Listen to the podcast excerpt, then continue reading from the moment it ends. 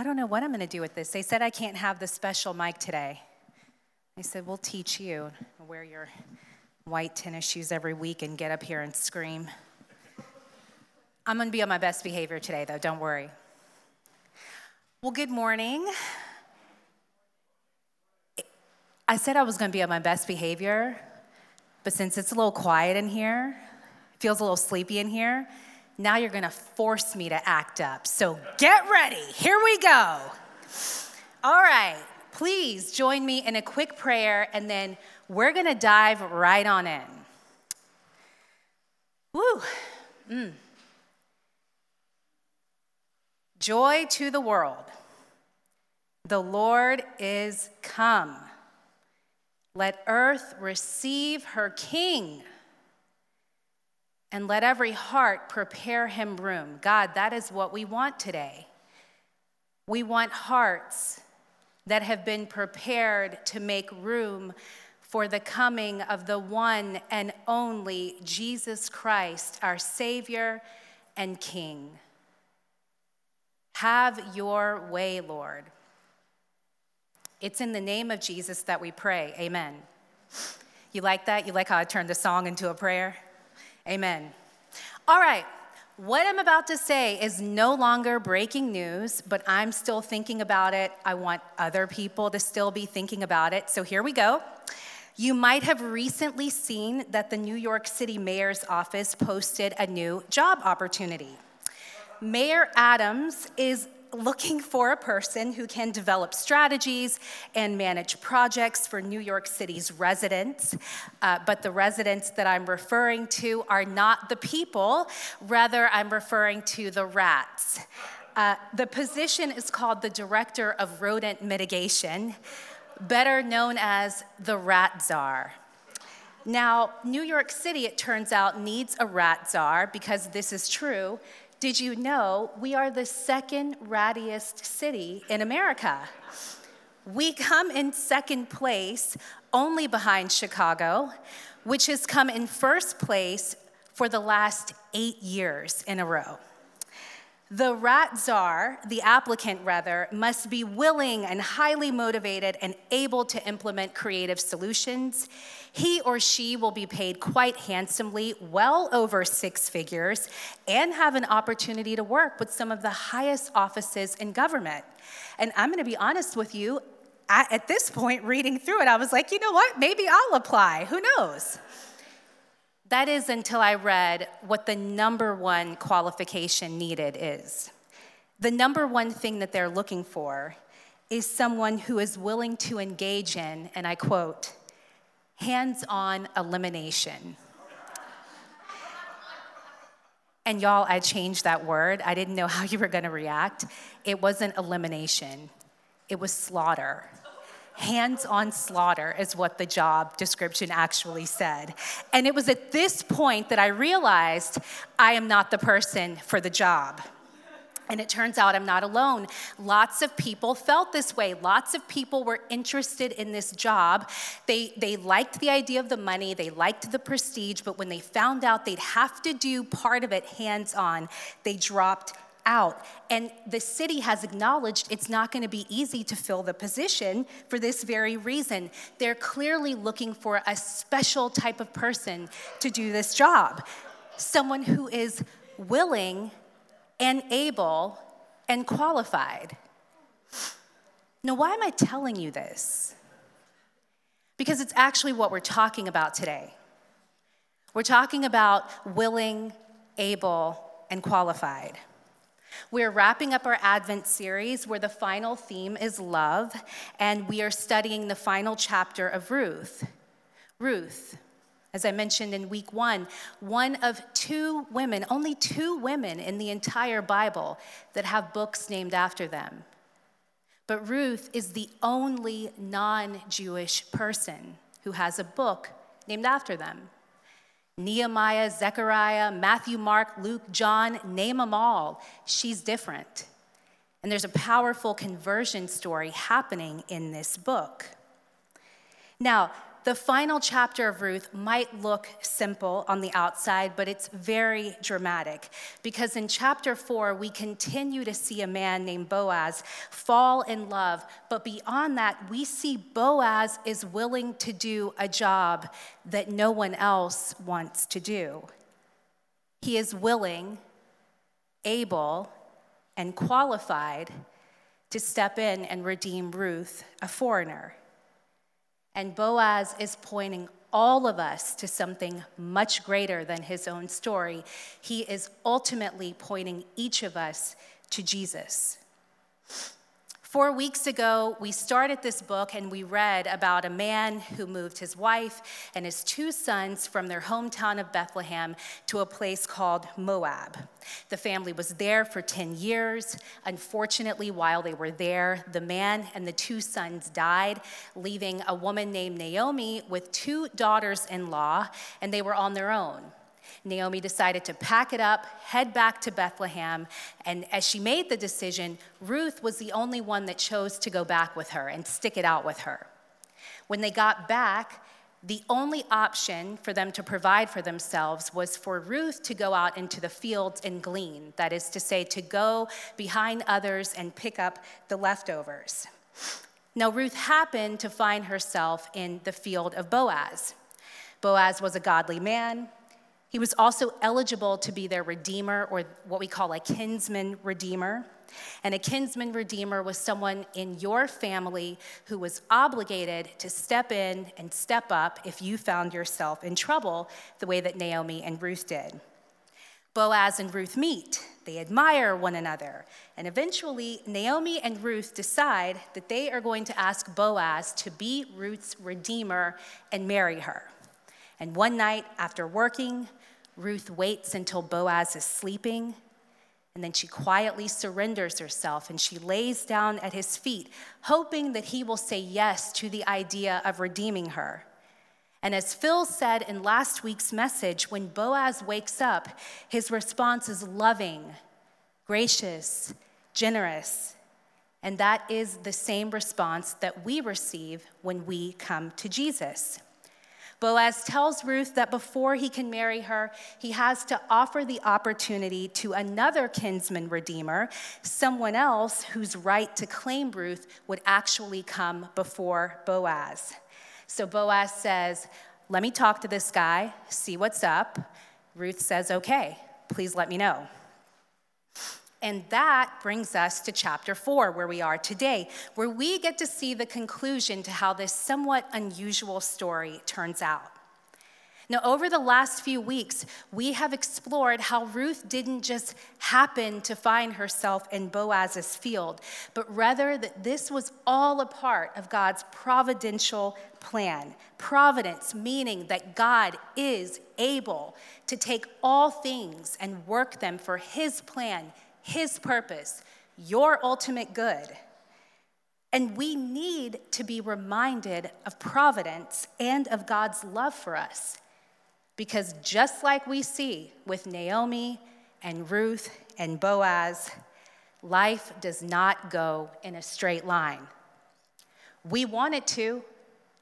I want it to. I'm trying to get from here to there boom, straight to my goals as quickly as possible. I don't really care for interference. I imagine you're the same way. But guess what, babe? In this life, you're gonna have to zig and zag. You're gonna have to dip and move. And as we're on that journey, it would help us to be reminded of providence and to believe deep in our hearts that the journey God is taking us on is producing something so much greater in the end. So now in chapter four, we finally hear at the end Boaz wants to marry Ruth. So he heads to the city gates. That's where they get down. That's where you go and you handle legal matters. He gets a group, a gang. He says, Hey, y'all come and listen to this, okay? We have some business to take care of today. And he also invites the guy, the close relative, who is before him in the line to redeem this family. Let's pause for a moment and just quickly talk about why all of this redemption and you have to marry so and so. Why all of that's happening? Because I think sometimes when we read stories like this, sometimes it can push a couple of buttons. And just in case I'm like pushing your patriarchy button and you're like, patriarchy, patriarchy, you know, like, you know, it just like, oh, it does something to you. Just in case, let's just clear all of that up. Um, land was very important, and it's still important, but especially back then. It would help us to remember that Jewish culture, Jewish society, we have it broken up into tribes, and then you have smaller clans, and then you have families. And every family has been appointed a plot of land, and every plot of land has a title deed that goes with it that proves you are the owner. And in the event that someone died, or someone was in financial hardship and needed to sell their land, a kinsman redeemer would be given the chance to buy it first. Why? So that the land stays in the family. And it wasn't just about land either. There was actually something called the Levirate Law. There was a law in place that also said that if someone died, they wanted to make sure the name of the dead lived on. And so a male kinsman, a male kinsman redeemer, might have to step in, buy land, and carry on the line for his brother or his cousin by having children with their widow. And this again gave families a greater chance at succeeding for many generations to come and protecting their livelihood. Quick note about this true story. I used to work with a girl whose family owned Walmart. She was very nice. She used to let me come over and watch Kelly and Ryan, and she'd buy bagels. It was great. Uh, her name's Kelly, by the way. I won't say her last name. Anyway, her family owned Walmart. And let me tell you something about them very close knit family. You know why? Because they understand better than anybody else that if they don't work together and pass on what they have to the other family members, outsiders would be happy to come in and take Walmart off their hands. Very close knit family. And that's what we're seeing here, you know. I hope that helps when we bring it into like modern times and you think about these big companies that you would never want to lose. You would always want that to go to your children. Okay, great. So there we go. Back to the kinsman redeemer. He has to be three things, just three. Number one, he has to be willing. It cannot be a forced sale. He has to want to purchase what he's getting. Number two, he's got to be able. You got to be able, bro. You got to have the money.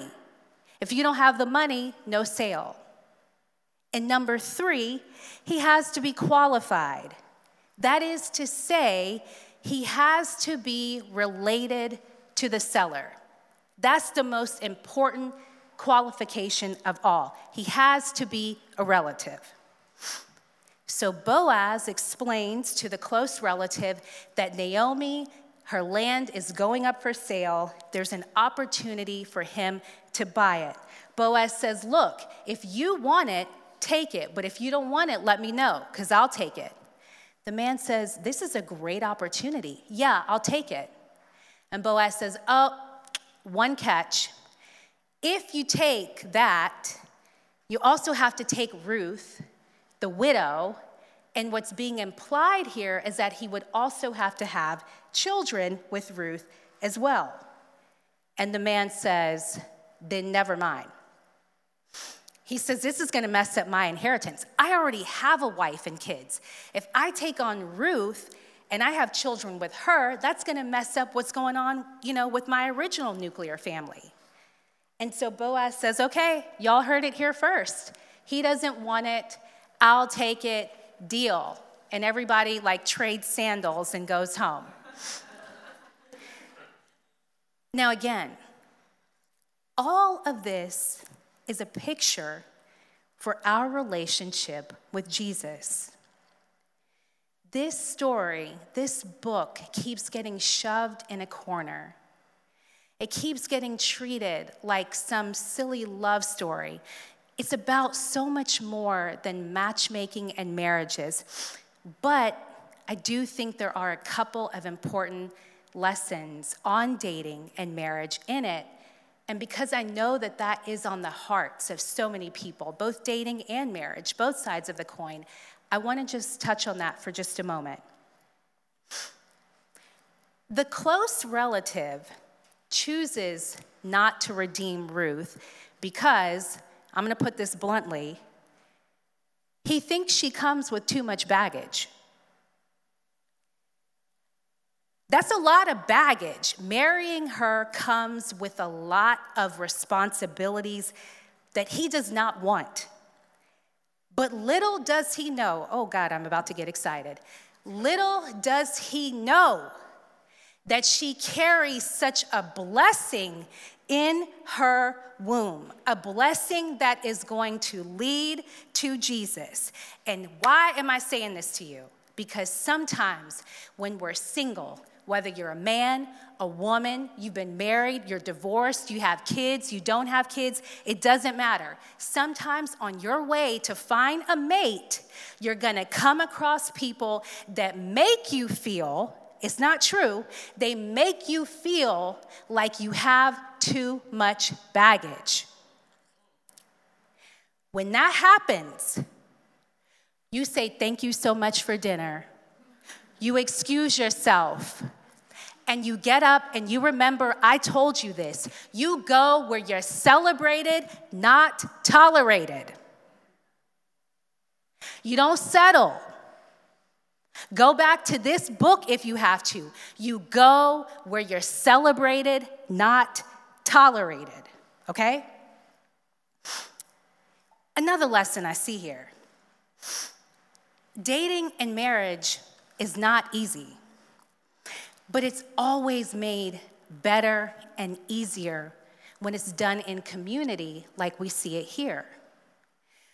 When you're dating and when you're married, especially, you want to be in community with other people so that you have people to affirm you, to affirm you as a person, a whole person with or without a spouse, but then if you're married, to affirm what God is doing, why He brought you together, His whole plan and purpose for marriage. And you see that with Naomi and Ruth. She's always affirming her, always affirming her gifts, always encouraging her. No, hey, we can find a husband, we can get out there. And dating is so much easier when it's done with a longer term plan in mind. Not just what's gonna satisfy for right now, but what is the best choice that's gonna impact the generations to come. And Boaz understood the long term implications. And ultimately, the union of Boaz and Ruth, it leads to Obed, the father of Jesse, the father of King David and from King David, according to the book of Matthew, 28 generations later, we get Jesus Christ. Speaking of marriages, I recently, oh, y'all, excuse me, I really thought I could hit those high notes in Noel. Hold on.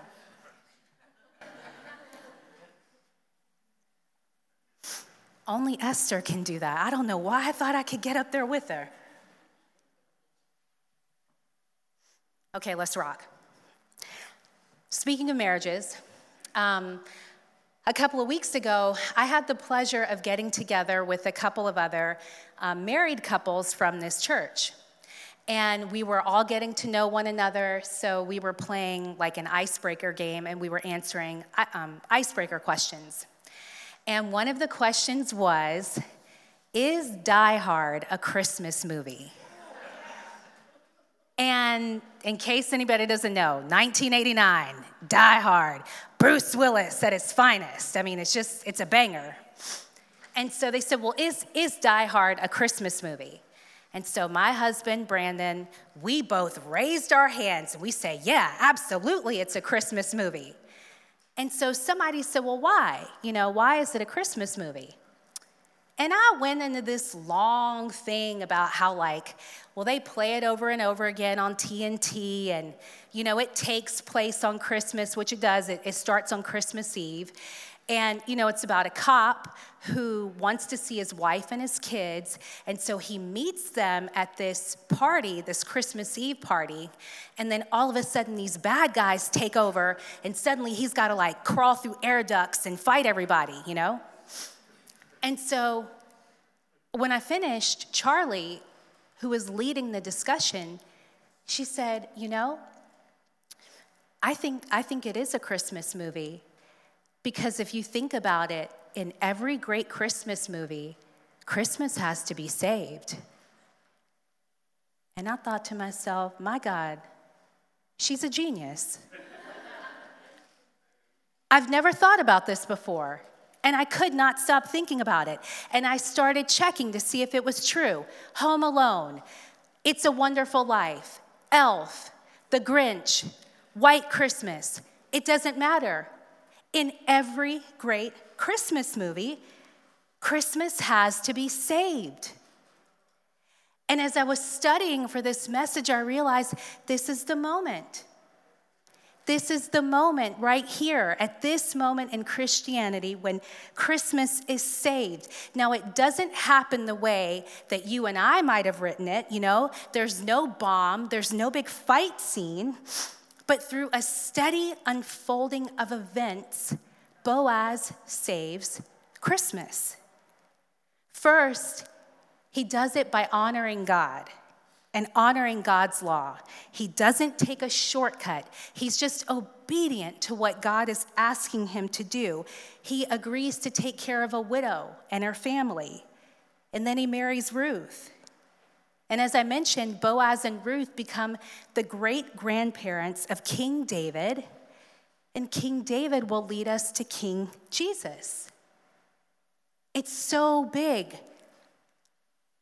Would it have happened any other way?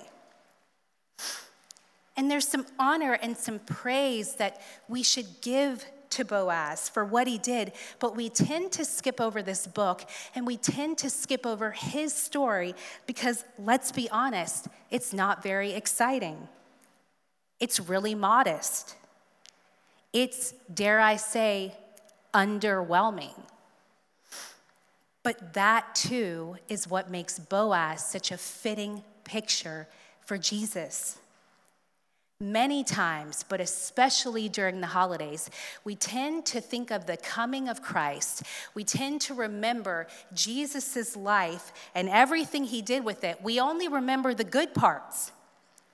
But when Jesus was actually here walking the earth, almost everybody that met Jesus was underwhelmed and disappointed in him as Messiah. Jesus was humble. They didn't want that. They wanted someone who was big and important and who would do big and important things in the government. But Jesus was not that. He wanted to minister to people on a small scale, he wanted to plant mustard seeds of faith. I read this quote. It says, Almost everyone who met Jesus thought he was too lowly, too different too welcoming, except the people that needed him the most the hungry, the poor, and the outcast. For them, he was just right. He was just what they had been looking for all along. And so they pushed through crowds just to get a glimpse of his glory, to touch his robe, to hear his words. For other people, Boaz might have seemed too simple, too meek, too gentle, too mild. But for Ruth, he was exactly what she needed. To Ruth, he stood out in a way that nobody else did because he moved toward a poor, hungry outcast, someone that could not do anything for him. And more than 2,000 years later, Jesus is still dazzling us with his brilliance because he stands out for the same reasons. As it says in Matthew 28, he is gentle and lowly. His yoke is easy, His burden is light. And what does he offer us, poor, hungry outcasts, but rest? They say that studying Boaz is one of the clearest pictures that you can get of Jesus in the Bible.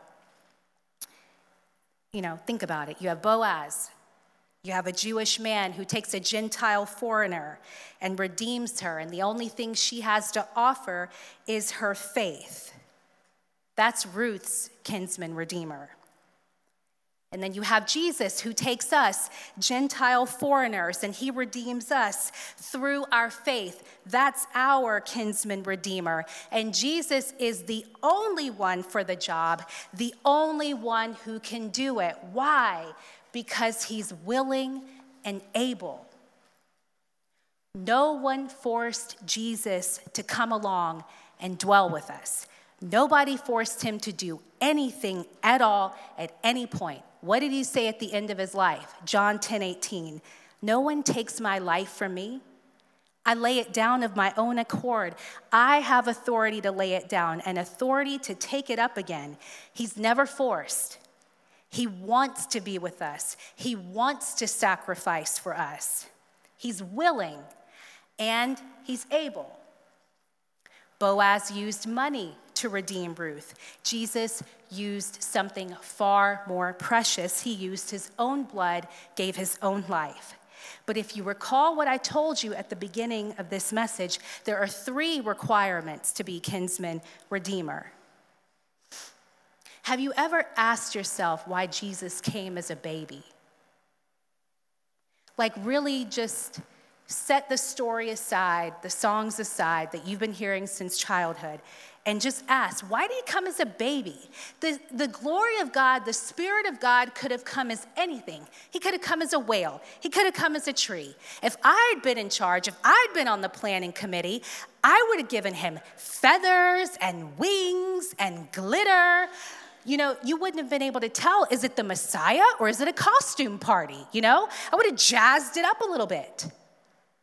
But when God made the earth and man, and then man messed everything up, and then God had to send himself, his spirit, his glory, incarnation has to come down to be with us. He comes as a baby.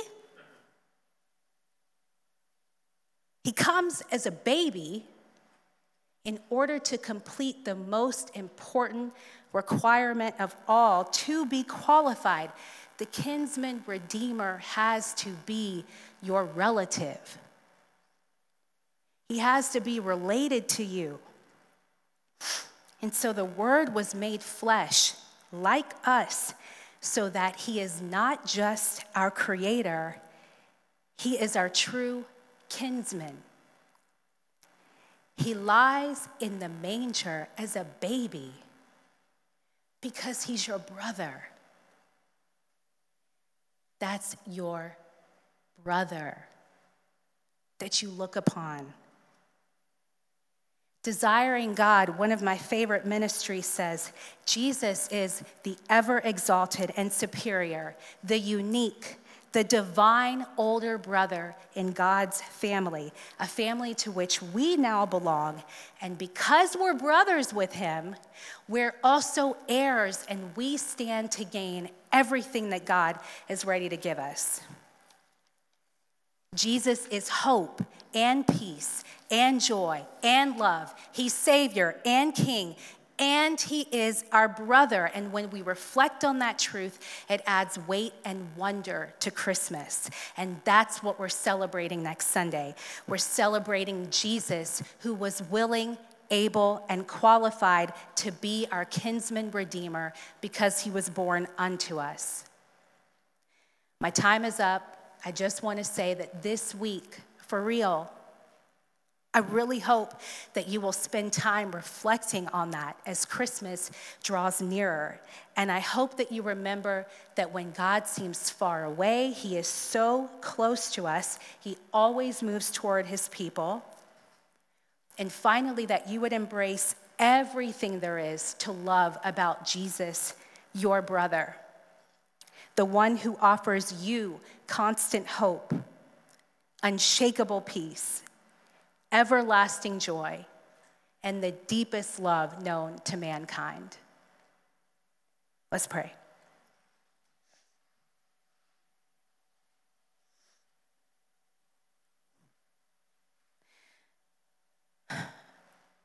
Jesus, you are so much more than we could ever comprehend, but we, we, we want to try. We, we want to know you. We, we set our hearts to receive you. I believe you answered that prayer at the beginning. I believe that you prepared our hearts to receive you. I ask that you plant the seed within every person's heart that's in this room or listening to the podcast or on YouTube. Even if it's years and years after this message is given, would you plant the seed that we need in our hearts for what is to come? And give us a special blessing for the new year, too. We love you, Jesus. Amen.